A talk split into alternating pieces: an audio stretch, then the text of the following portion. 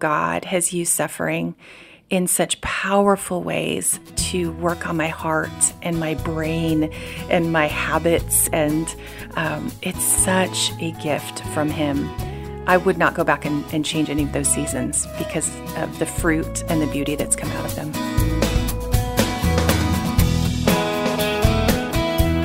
Welcome to Building Relationships with Dr. Gary Chapman, author of the New York Times bestseller, The Five Love Languages. Today, if you're going through a season of suffering and you want to do more than simply get through it, author Colleen Chao will share her story of hope and faith in the midst of deep struggle. Don't miss the conversation straight ahead.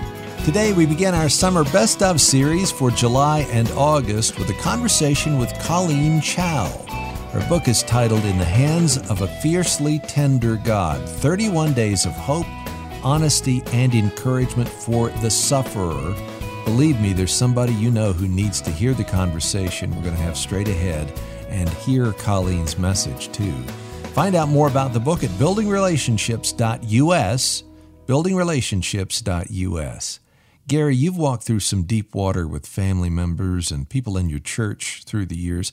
Suffering comes to all of us, doesn't it? Well, it does, Chris. You know, it can be physical, it can be emotional, uh, it can be broken relationships, it can be loss of job. I mean, you know, life is filled with uh, with difficult situations that bring a lot of pain. Uh, I think any of our listeners are going to identify with our topic today and uh, so I, I really am excited that we're able to do this uh, with someone who has walked the journey. Yeah. Well, as we get started with this conversation, I just want to remind you we reached out to Colleen in May of last year and had this conversation. So some of the information we're going to talk about is a little bit dated. But I want you to hear her voice. Colleen Chao, C H A O, has written extensively about finding God's goodness in the unexpected chapters of her life, including singleness, chronic illness, and now terminal cancer. She's worked as an editor and writer, an English teacher. Her featured resource is her book, In the Hands of a Fiercely Tender God. You can find out more about it at buildingrelationships.us, buildingrelationships.us. Well, Colleen, welcome to Building Relationships. Oh, thank you so much, Gary. It's an honor and joy to be with you this morning. I'm excited for our listeners to hear your story today. So tell us about uh, Colleen as a little girl. I mean, what were your hopes and dreams in those years? Hmm. Well, I was a big dreamer. so I had a long list of dreams. Um, and a few of those included becoming a, a pastor, a missionary's wife, and having kids. And um, I, ha- I just was a big, big thinker, big dreamer. So I thought I would have a big influence. Even at a young age, I started. Um, desiring to do things that would influence people and um, so yeah, but the big the biggest ones were being a wife and a mom. Yeah, and I think many women can identify with that, you know, mm. and for some that is a reality. For others, that never really works out for them. Yeah. Uh, was there a pivotal spiritual moment early on when you knew that God was calling you to Himself? Yes, actually, I had a simple understanding of salvation, made a simple salvation decision around four years old. But it wasn't until 11 that I came to understand what it meant to want Jesus to be Lord of my life. And the word came alive at 11 years old. It just, mm. I couldn't get enough. I was in it every day. And it, that's when I point to that age. That's when I started seeing my heart really change and really experiencing the beginnings of that relationship with Christ.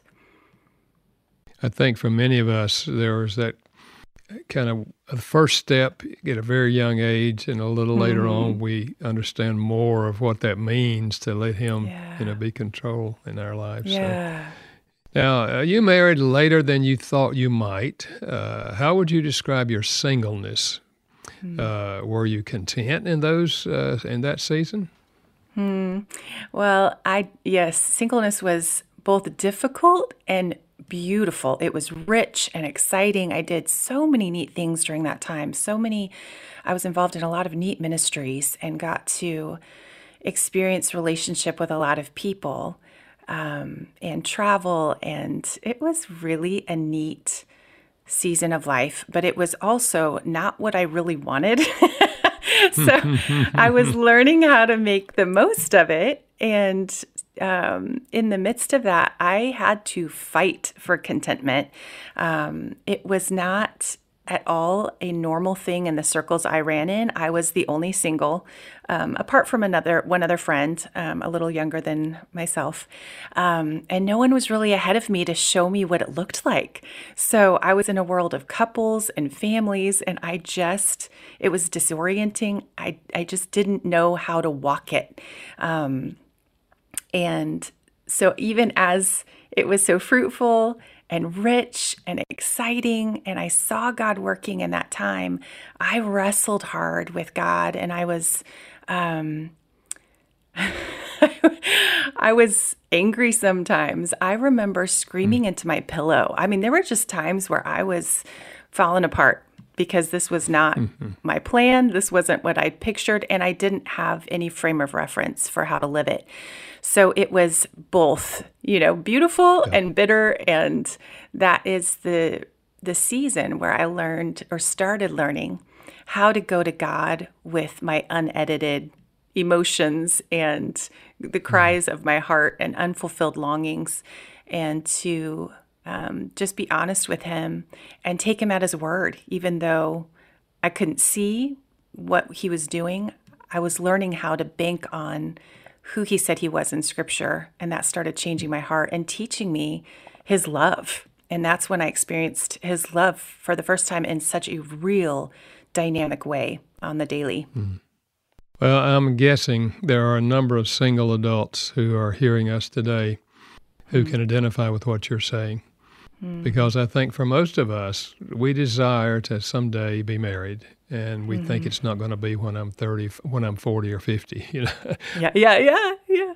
Talking with a lady just last week who didn't get married till she was 49, you wow. know, and she said, I did a lot of things and I accomplished a lot of things, but I, I mm. always wanted to be married, you know, and of course wow. now she yes. is. And so, wow. yeah, so Hmm. But I, I, like what you said about being open and honest with God about your feelings. Mm. You know, you, are not going to hurt His feelings if you share right. your feelings with Him. Yes. Now, did you ever struggle with, uh, you know, achieving and performing in order to feel more worthwhile? Absolutely. That was a struggle from way back for me, um, from the very beginning um, of my life, really, as far back as I can remember. But I think it was exacerbated during singleness because I was trying to prove my. prove why I was existing, apart yeah, from yeah. being a wife and a mom in these circles where that's all I knew. I, yes, I definitely struggled with trying to prove my worth in what I was doing and accomplishing and how I was making the most of my time. And um, I remember just even saying things to people, just trying to justify my existence at that point.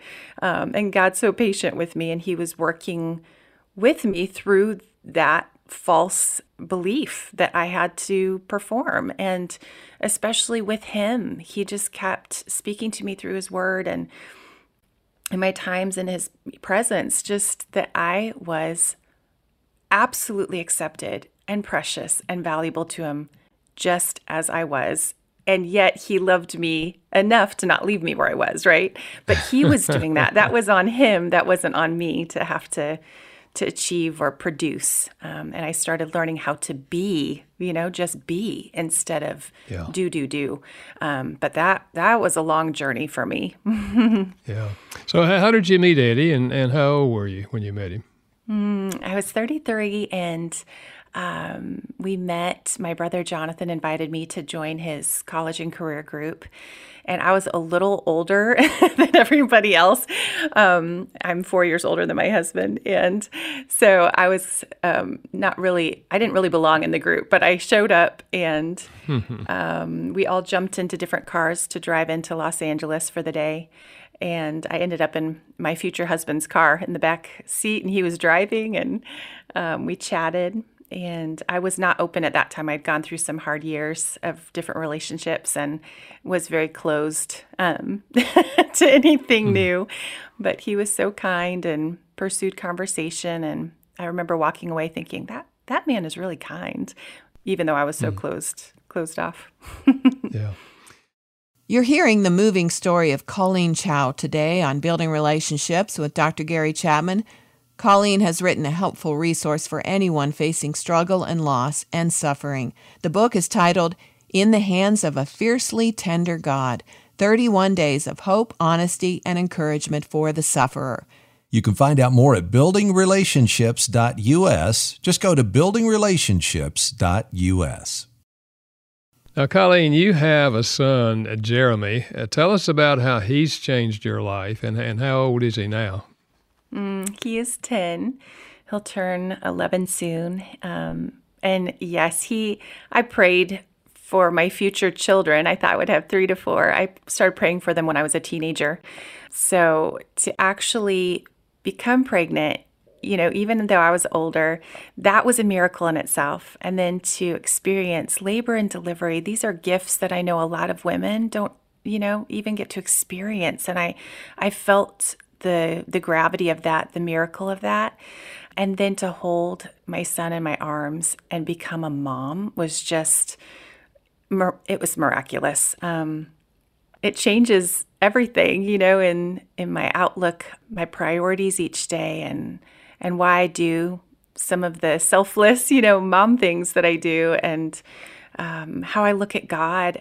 I started seeing God in this new light because I had this son, my only son, um, because I couldn't have any more children, and I started identifying with God in a new way that he had his only son who suffered mm. and who he surrendered for the good of others and and just this idea of what he went through started impacting my heart as I saw my heart overflow with love for this child, love that I'd never experienced before.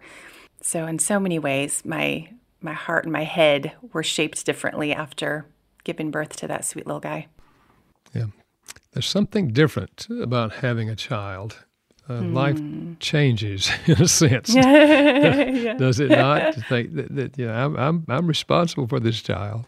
Yes, yeah. yes. It's not it's not about me and my comfort and my own existence anymore. And of course, some of that changes with marriage immediately, but there it's a different different kind of change, right? With kids. Yeah. yeah. Mm-hmm. So, so let me go back to the marriage a moment. D- did you mm-hmm. and uh, and your husband uh, have struggles in the early stages of your marriage? Oh, yeah. I, we are both very strong-willed, very opinionated, we passionate people. So yeah, it was not easy, and um, it you know, I, in one sense, it wasn't surprising because of who we were, but it in mm-hmm. another sense, it was really natural and easy, which I was surprised at so it was mm. it was both. It's it yeah. felt so natural to be married, even though I'd been single so long. It just felt like the most natural thing in the world. Um, and in another sense, it was like you know the ugly parts of my heart coming out, and um, yep. so yeah, definitely we had some messy. We still do. We still have our special yeah. messes, but um, yeah, I'm grateful for my husband's grace. I asked that question just to see if you're human, okay? oh, there's lots of humanists. lots of proof ex- here. yeah, my experience is that all of us had struggles because we're human and we think differently yeah. and we feel differently. yeah.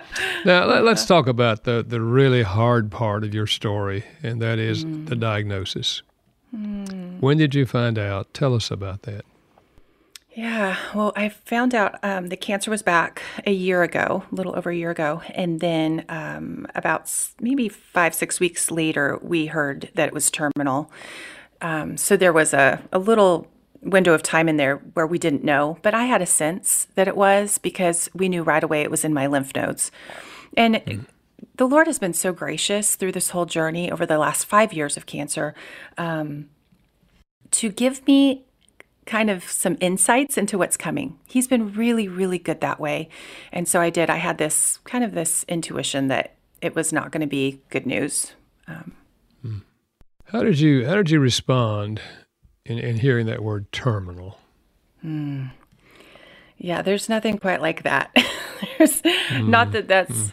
a harder suffering than other sufferings, but there's nothing quite like hearing your end is near. Um, and even though I had that intuition that it was it was going to be the word that I'd hear, and because of COVID and some other complications, I was alone that day um, at my doctor appointment. So I sat there just hearing, you know, this crazy news wash over me, and I was pretty strong and tough in the appointment. It, you know, nothing. I, I probably looked really put together and poised. and even mm. as I walked out back to my car, um, I felt almost like God holding me together in that moment. Mm. Mm. And then I had to tell my son. And it, I think that's when probably the reality came crushing in. Um, yeah. And it it was a pain I've never felt before, like no other pain I've felt before. Um, because of, I, I think I would just be ready to go in a heartbeat. But because this was, you know, the beginning of saying goodbye to my husband and son mm. and huge family and and best friends and all that, um, the grief was um, at moments it felt unbearable, and I would go into my closet and so that I wouldn't overwhelm my son who was also grieving and I would just curl up in the fetal position and wail to God um, mm. And mm. my head hurt and I would lay awake at night but still do sometimes but in the early days and weeks it was um, it, felt like someone had thrown me into the ocean without a life jacket or comms you know mm, it was mm, just yeah. this crazy yeah. otherworldly experience yeah now, early on, because you said you you went through some treatments and all for five years, mm-hmm. and you said to the you said essentially that if it hadn't been for your husband and son, you probably would not have gone through all those treatments uh, that that you went through. Is is that really your your thought as you look back on it? Yeah, it really is. I I just remember in singleness being so ready to go at any time. Isn't that odd? Mm. I I just, I can't wait to be with Jesus. I can't wait for the other side of things and for um, the joy that's waiting for us. But it, that changed, you know, with these deep attachments, um, mm. people that I love with all my heart, to the point that sometimes I'm tempted to make them my idols, you know, because I love yeah. them so much. Yeah. And to think about the fact that I would go, but then, and, and my suffering would be over, but then this would create grief like no other. I mean, watching mm. my husband and son grieve is, yeah. it's like a torture to my heart because, uh, yeah. you know, I'm wired as a compassionate person anyway. And just to think that when my son faces his hardest days of darkness and grief, I will not be there to help. That's crazy yeah. stuff. And so, um, that's that's why I was like, oh, I'm going to do everything I can for more time, and f- if God allows it, right, He holds my days. Mm-hmm. Um, yeah, yeah. But if He gives me more time to to coach my son through some of this, and and I just feel like every day is a miracle because it it's a chance to point him again to Christ and to teach him how to grieve with God in God's presence and to um, connect him with people who are going to hold up his arms when I'm gone and do things um, that some people don't get to do in a sudden death situation. So I feel very spoiled by that. Um, to be able to have treatment that will give me some more time. Um, so it's a, yeah, it's definitely been yeah. a driving force. yeah. Uh, my wife went through that 10 years ago, and of course, she, wow. she survived and is doing well, you know. But that whole year, uh, you know, with loss of hair and, well, you know, all that goes on with that, it's just, yes, it's just devastating. And uh, it really but is. I, I do, I do hear mm. what you're saying that you got a husband and you got a son, and you're willing to try anything that will give mm-hmm. you, you know, a few more days or months or years, and and all the while praying that God will, uh, you know, just uh, alleviate the problem. So, yeah, yeah, and I think our listeners who have gone through that or have family members have gone through that are identifying with what you're saying. Now, you've written a lot about uh, engaging with God uh, in and through the scriptures and experiencing Him and His Word mm-hmm. uh, as mm-hmm. you walk through this. That's really been a lifeline for you, right? It really has. It, it has been everything. And I always think of Deuteronomy 32 47, where it, um, it says, you know, these words from God are not meaningless words to you, but they are your life. And that's what mm. I've experienced. They are, they are my life itself, especially because of these hardships, which makes the word more precious and more alive. Um, and maybe some people don't need to go through hard things for that to be true, but I'm a stubborn, hard headed one. and I, I, I learned slowly. And so I think that suffering has pressed me into that living, active experience of God in His Word instead of reading scripture for just head knowledge or checking off a list like I got in the Word today. It's, it becomes this lifeline of if I don't stay in the word, no one wants to be around me and I'm not going to make it mm. through these crazy things. Mm. And it's such a testimony to the fact that the word is powerful, that God speaks in it, that he has designed it so that we meet him and experience him and hear from him and get to talk to him through through that. So, I'm just so grateful for the word and that it is my life and not just idle words. Yeah. Well, what what's been your pattern in terms of spending time with God in the Word? Is it like a morning thing with you? Is it afternoon or evening? Or tell us a little bit about how that what that looks like. Yeah, I have been all over the map over the years. Actually, I I'm more of a creative person and I like a lot of variety, but I also like routine. So it's a strange mix. But my favorite mm. thing is to get up before the sun gets up. If it's cold, light a fire, pour a cup of coffee or tea, and spend that uninterrupted, quiet time. But with this journey, my body um, is very slow and it struggles in the morning. mm. I'm um, mm. not able to get up early like I did for different seasons. Um, and so it, it kind of is when I can get to it in in any given yeah. day right now. What I've kind of done in place of the early morning is I'll just turn on my audio Bible while I lay in bed before I can even move my body. I'm laying mm. there listening. Typically, when I'm doing the audio Bible, it's through the Psalms and just praying the Psalms back to God. So, mm. um, as David or Asaph or any of the psalmists say something to God, I'm saying it with them and yeah. it's just given expression to so much of my heart.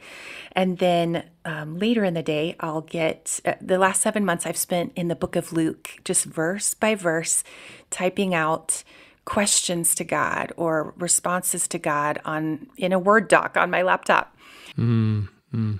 And I'm about to finish up that study and it has been so rich. And I'll use, you know, blueletterbible.org for word study or Bible Gateway for different versions and I'll I'll yeah. look deep into some of these things that grab grab my interest or um, captivate me. And just that verse by verse like God what's this about? What's the context for this? What was going on in that time to make this meaningful even to me today.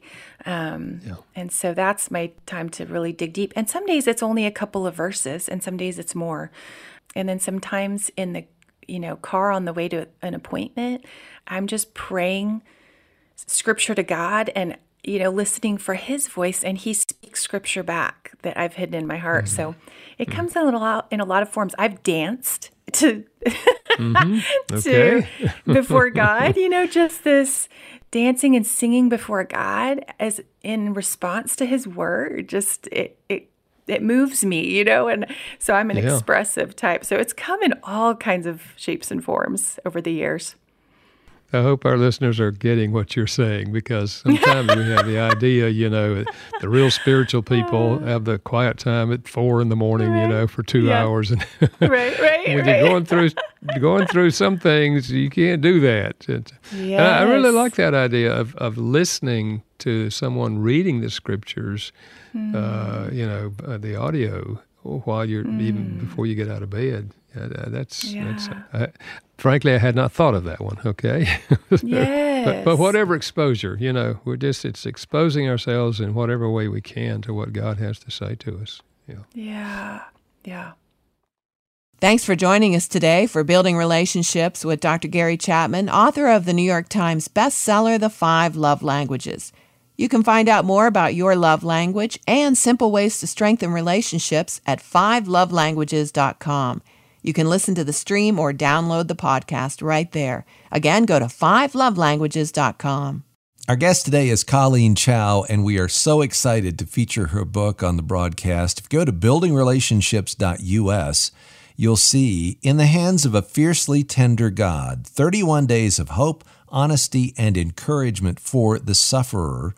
Just go to buildingrelationships.us. As we begin this segment, I want you to hear a little of this real audio of real life. Listen as Colleen and her son sing a song together, basically from the heart, singing praise to God.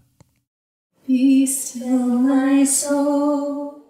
The Lord is on their side. Through thorny ways leads to a joyful end. Colleen, that is such a precious little glimpse, just a snapshot of you and your son. Tell us what, what's going on there. Mm. well, it's a, a, little habit we've formed um, from when he was very, very young to um, try to, you know, hide the word in our hearts. And I need it as much as he does.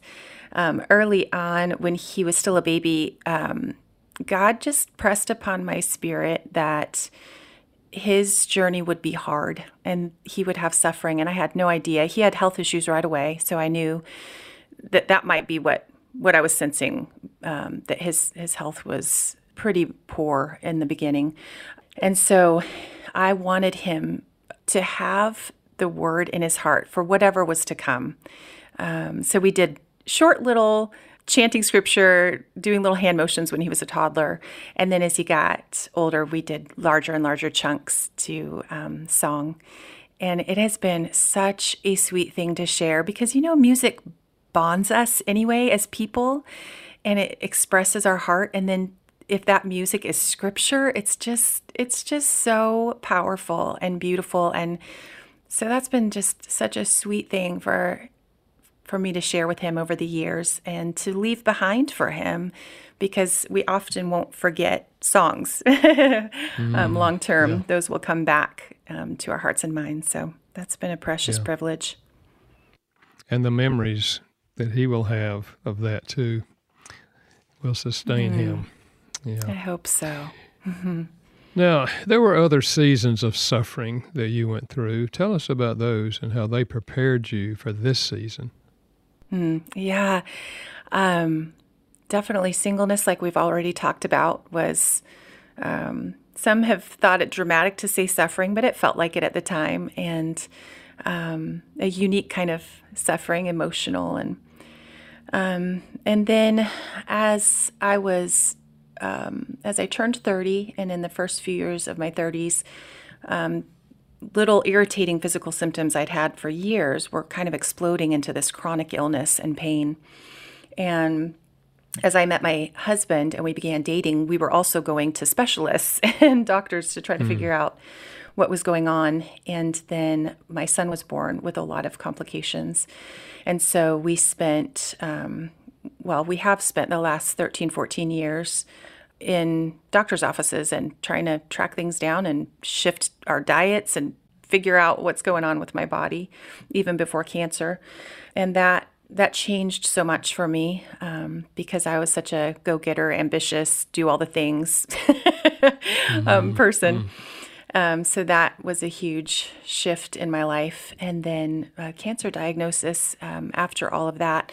So I think what those seasons did for me was what James talks about, where, you know, that that perseverance, that um, considering it pure joy, so that as you're persevering, you're becoming mature and complete so that you don't lack anything. I look back over my shoulder and see that to be so true. not that I've, not that I'm mm. mature and complete, but the process that it was beginning in me in a new way was developing this muscle memory for how to go to God with disappointment for how to grieve in Jesus' presence and find him and experience his love and his comfort and his goodness in the darkest days.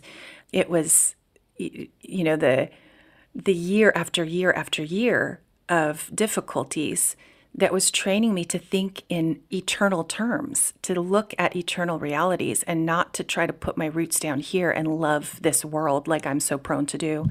Mm. Um, so, all of those skills were were already in motion when I was diagnosed with cancer.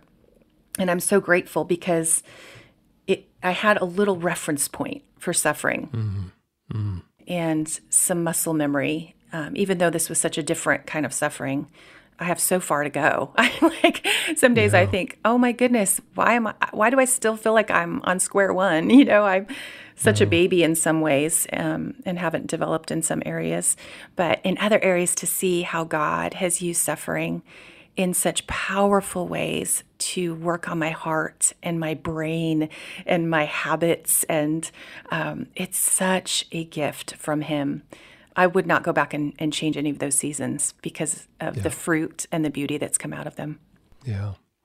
You know, that word from Peter on count it all joy and there's some Christians yes. are saying, wait a minute, it's not joyful, you know, right. and it's not. It's not a pleasant experience.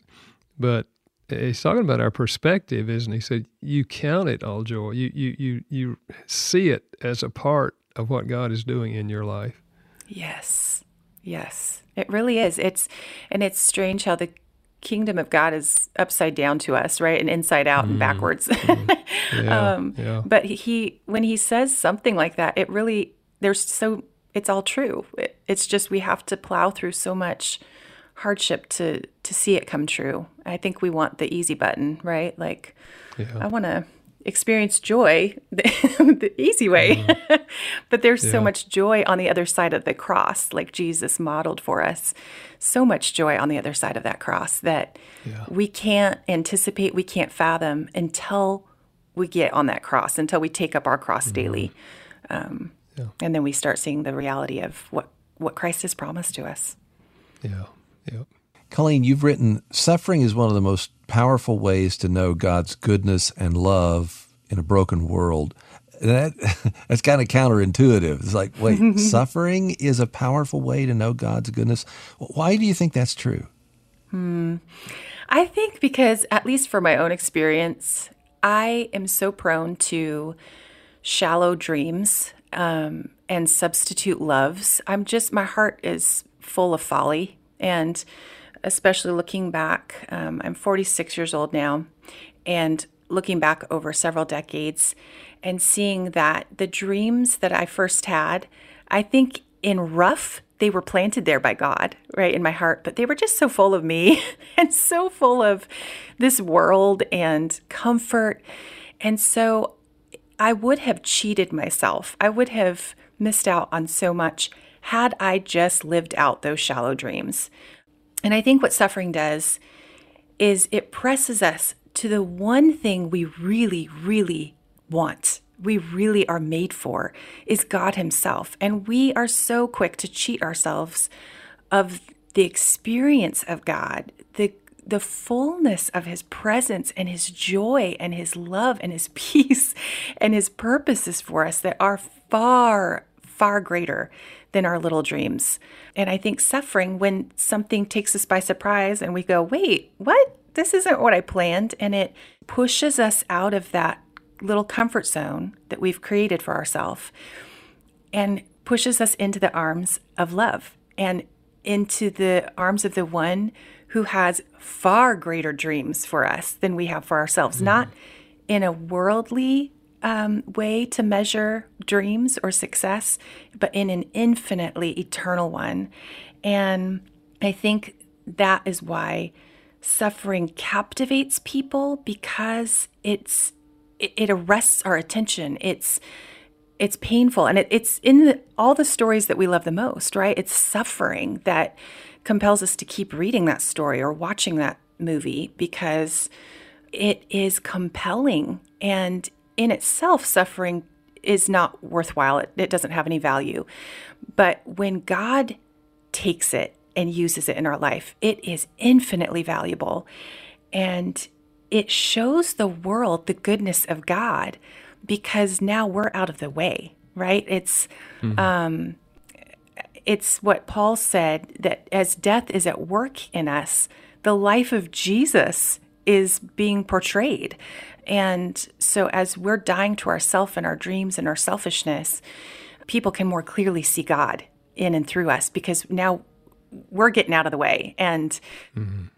I mean, he's using us. It's our, you know, he uses our story, but now it's not all about us. It's all about him. And that is what the world longs for. They they long mm. to see someone find love in the worst darkest days and not just live a comfortable life and have, you know, lots of money and perfect successful children and in model marriage. That's ultimately that's not what what the world wants to see in in Christians, and they're disillusioned by Christians who want to have everything in the world plus God. Um, but mm when they see someone suffer in the presence of Jesus, it is compelling. That's those are the people who have changed me and have influenced me so deeply over the years. Yeah. What you're saying is you're living out. C.S. Lewis, God whispers to us in our pleasures, speaks in our consciences, mm but shouts in our pains. You're yes. saying that you can be, if you're going through suffering, you can be that megaphone that God uses to speak to others in the middle of what you're struggling with. I love that. So perfectly said. Yes, that's it. That's it. And I think we have very small voices when we are so comfortable in this world. And it doesn't have to be cancer that points, you know, helps people see Jesus mm-hmm. in us. It can just be um, a suffering, a, a kind of a mundane day suffering that we take to God and we we experience his presence and that shows the world a different way and a different different kind of God than I think we've portrayed God to be in our comfort. This is Building Relationships with Dr. Gary Chapman, author of the New York Times bestseller The 5 Love Languages. We're hearing from Colleen Chao today, author of In the Hands of a Fiercely Tender God 31 Days of Hope, Honesty, and Encouragement for the Sufferer. Find out more at buildingrelationships.us, buildingrelationships.us. Colleen, I think most of us would say, if the subject of death comes up, we would say, well, we all know we're going to die. But when we have had a diagnosis that is terminal, and we're facing the reality that death is coming much earlier than I anticipated. Mm. It does give us a different framework from which to face the rest of our mm. lives, right? It really does. And I don't you wish we could experience it before the terminal diagnosis or before yes. the deathbed. Mm. Use that. Mm. I was just thinking yesterday, what a precious gift God has given me that every single day I think, oh my goodness, I have another day. It's such a gift. And I don't know how mm. much longer I have, but look what I get to do today. Um, yeah. And that is a phenomenal and sometimes weighty and painful and bitter reality but it is a beautiful gift. And I think a, a lot of people in history and different cultures have experienced more of that than we have in a day where we have so much good medical care and health. And yeah. um, we're probably an exception to the historical rule here yeah, in America. Yeah. Now you uh, you alluded at one juncture to how other people have shown love to you and God's mm. love to you. Share a little bit about that. We have been surrounded with encouraging messages and cards in the mail and groceries at our doorstep and people who will whisk away my son to give him fun somewhere um, and build mm. joy into him in this season and people who will text my husband to check in on him. I could go on and on. We've you know been given money for medical expenses, and um, mm. people have shifted their gatherings to our home, so I could be part of it from my recliner. like mm. just mm. incredible, thoughtful, beautiful ways that people have loved us so well, and I felt very spoiled and and humbled by those kind of gifts. what would you encourage our listeners to do if uh, their friends or family members are, are going through the kind of thing that you're going through? I love that kind of question. Um, I think it's hard to answer in one sense because everyone's so different. But mm. I think from my own experience and then talking with quite a few others who have gone through this journey, um, the ability for someone to be so gentle and take pressure off, and for example, to message that suffering one and just love on them without any expectation of a response and just say i just love you. And i you know i can't imagine what this is like for you but i am here praying and with you. Um, and then another way that has been really meaningful has been um, people loving on my husband and son. I think what often happens is the the cancer patient um, gets all the attention, and, mm. um, and, and it, it, makes sense. And right, and, and, on one hand, it makes sense um, that that would be the main focus. But I tell you what, I, when someone loves on my husband and my son, my heart soars. Um, so just, and I know it's it's harder typically for men to reach out to other men. We've we've seen that a lot in the past years. Women just intuitively know how to enter in and you know empathize and nurture and all that. yeah, but yeah. for for other men to reach out to a husband, um, and care for him is is really really meaningful. Mm. Um, and to see how he's doing and to um, to enter into his experience is really, really um, significant. And to think yeah. of the children, if there are children involved, and um, so that's been such a, a neat thing for people. When I when people have asked, I've I've said those two things. Um, and one thing I, I say quickly too is to hold off on shooting a verse to someone who's just heard a hard mm-hmm. diagnosis, um, mm-hmm. to just um, kind of learn from Job's friends and yeah. to be willing to sit in the grief and be silent and just be present and understand that it is so overwhelming and so all consuming, especially at the beginning. And then there will be a time to to share scriptural encouragement. But um, I, when I have friends you know get a diagnosis now um, i'm very slow to share scripture even though that sounds so mm. weird because i love scripture no. with all my heart but it can come across trite and and hurtful so but we have been yeah so many people have modeled well how to do this and i have used their model to do it for others and it's been a blessing yeah. well you've taken time in the midst of all this to write this book uh, tell us uh, what are your hopes for this book in the hands of a fiercely tender God. What do you want readers to take away as they read about your life and your experience? You know, I hope that my experience and them into a deeper experience of Christ's comfort and love and joy. I wrote the book um, gently. I tried to be really gentle and not write a big treatise on suffering because I'm not the ex- I'm not the expert on this, but just to share gently share my experience and how we can enter into a deeper, increasingly beautiful experience of Christ. It gets better and better and better the deeper we go. And so that's what I would hope would be the takeaway from that book um, that someone would experience more of Christ in very real, tangible ways through the darkest days of their lives. Well, Colleen, let me thank you for, first of all, writing this book because I know I'm a writer and I know it takes effort and time and energy uh, to write a book. And uh, I want to thank you for doing that. And thank you for being with us today and sharing uh, enough about this book that I hope our listeners uh, will get a copy. And even if they're not going through something like this, get it, read it, and think about a friend that might could use this book as a gift. So may God continue to guide you on the journey, and I know He will. Thank you so much for this time. It has been such a joy to, to chat with you, and I appreciate your ministry so much. So thank you. What an encouraging conversation with Colleen Chao, one of our best of broadcasts of this past season. If you go to the website, you'll see her book, In the Hands of a Fiercely Tender God.